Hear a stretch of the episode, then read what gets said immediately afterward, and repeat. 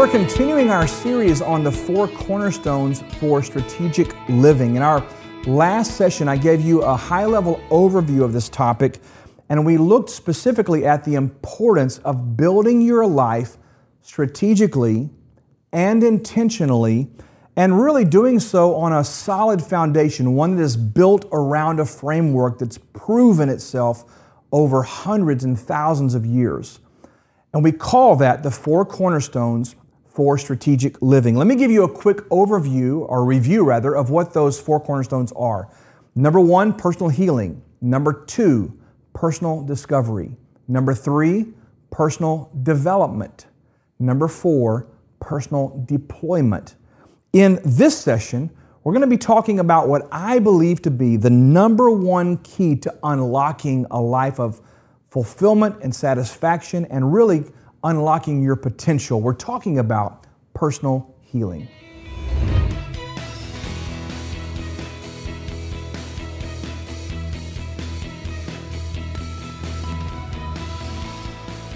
This idea of personal healing is often the most overlooked and most misunderstood as it relates to succeeding in life because people don't really want to talk about their stuff. Uh, I don't know a person frankly, no matter how wonderful of a life they may have had, that probably doesn't have one thing somewhere in their lifetime that caused them pain, maybe introduced to them a limiting belief, or maybe even caused them to question their own validation or their own worth or value. So, all of us have something to deal with because life is life and things happen. This personal healing piece is one of those things that most people want to skip and get around and get to the next deal. But I'm going to suggest to you today that this is the number one key, the most important thing you can ever do to get to a, a new realm of production and productivity and success and breakthrough in your life is to take some time and go look at your heart, look at your life, and resolve and reconcile those things that you've left unattended, in some cases for many years. There's a, a scripture in the Bible, an ancient text, that says something like this that we will prosper and experience health and vitality in life proportionate to the condition of our heart. It says specifically, I wish that you would be would prosper and be in good health even as your soul prospers. So there is a direct correlation between my internal health, and I'm not talking about physiological, I'm talking about emotionally and spiritually, my heart, if you were, my soul. The condition of my soul and my heart is going to directly affect the outcomes in every single area of my life. Said another way, I will prosper. I will know wellness and happiness to the degree my soul or that internal governor in my life prospers. So it's important that we, we deal with that stuff. Now, here's the deal nobody wants to pull back the curtain and dig stuff out of the trenches that we've had hidden away for a long time. But understand this those things you've stuffed away are actually becoming toxic to your system. It's like having an infection down deep inside your soul. And on the outside, you may look okay, but on the inside, you're dying a very slow death. So, we're going to talk about how to dig into these things. There are, there are countless examples of talented and gifted people who succeed in life to a point, but then sometimes in the public eye, they crash and burn, so to speak. They, they hit a brick wall. They, their life is exposed, their, their unreconciled, unresolved issues come to the surface and bite them, man. And, and they, they crash and burn. Sometimes, I, it's sad to say, sometimes they commit suicide. Sometimes they, they fall from grace and their careers are ruined. Sometimes they, they physically harm themselves and never recover from it, really. Whatever the case may be, it's always emotional issues that are unreconciled that lead to these catastrophic events. Uh, I'm, not, I'm not in any way criticizing these individuals, but just to give you some examples Tiger Woods, six, seven years ago, top of his game, the most feared golfer in the world, the most talented, incredible specimen on the golf course, and it was very quickly running toward records all across the board. And yet, some deep childhood issues and some addictive behaviors and things that had haunted him probably for a very long time eventually caught up with him. He lost his marriage. He lost day to day contact with his kids.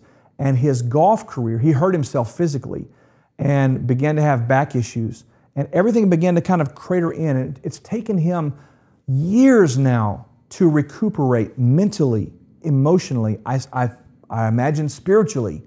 And especially, it's taken him years for his body to come back into a place where he can perform at a high level.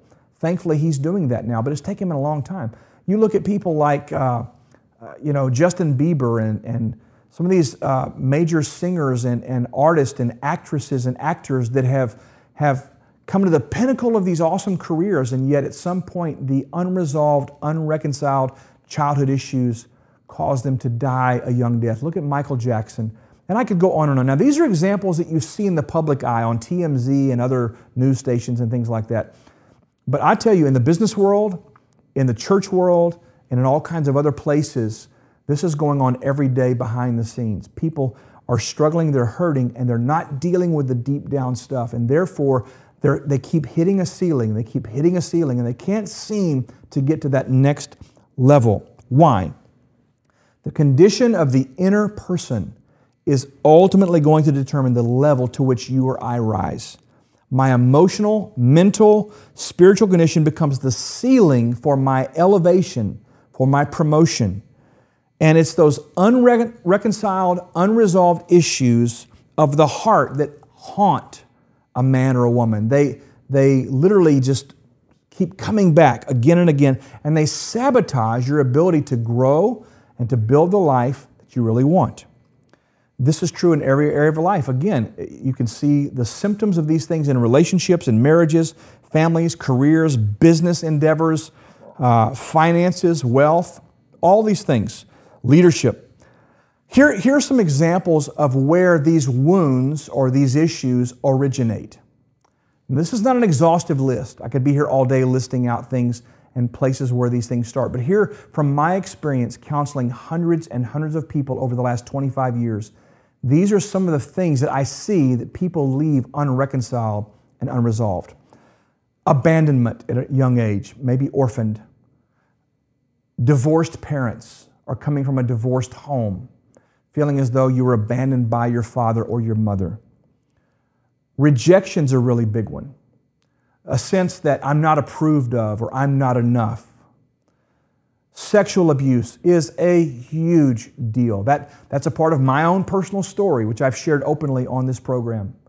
Sexual abuse, catastrophic failure. Maybe you, maybe you lost a marriage or you failed in business or Maybe at some point in, your, in, a, in a sporting event where you were depended upon to be the guy who is the clutch player and, and you failed your team, and that thing emotionally tainted your ability to believe.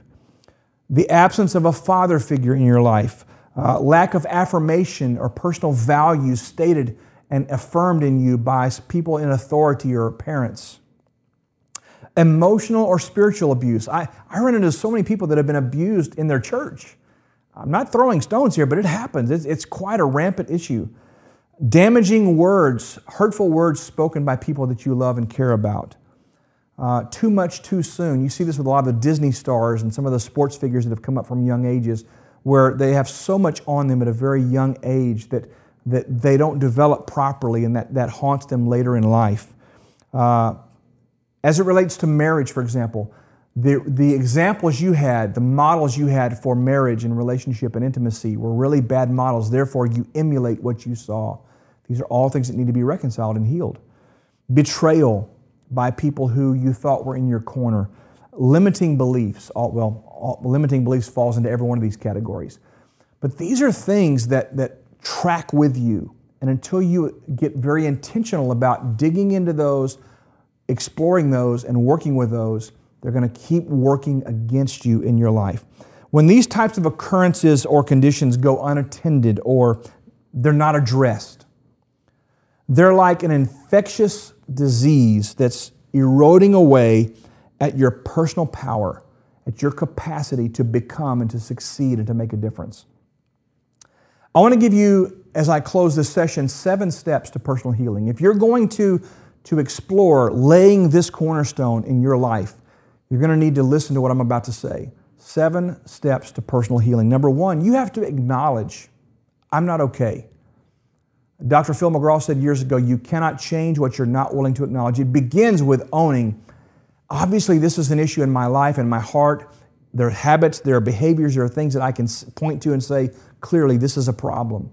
You have to acknowledge it. That's, that's the first step. Number two, I am a huge proponent of confessing it, or from a biblical perspective, bring it out of the dark place that you've got it hidden in and put it on the table and shine light on it, okay? If we confess our faults, those, those troublesome issues that are going on internally, if we bring them into the light, then, then God can come alongside of us and heal things that we never dreamed could be healed. But we've got to be willing to, to bring it out and talk about it and deal with it openly versus trying to stuff it away and keeping it in the closet.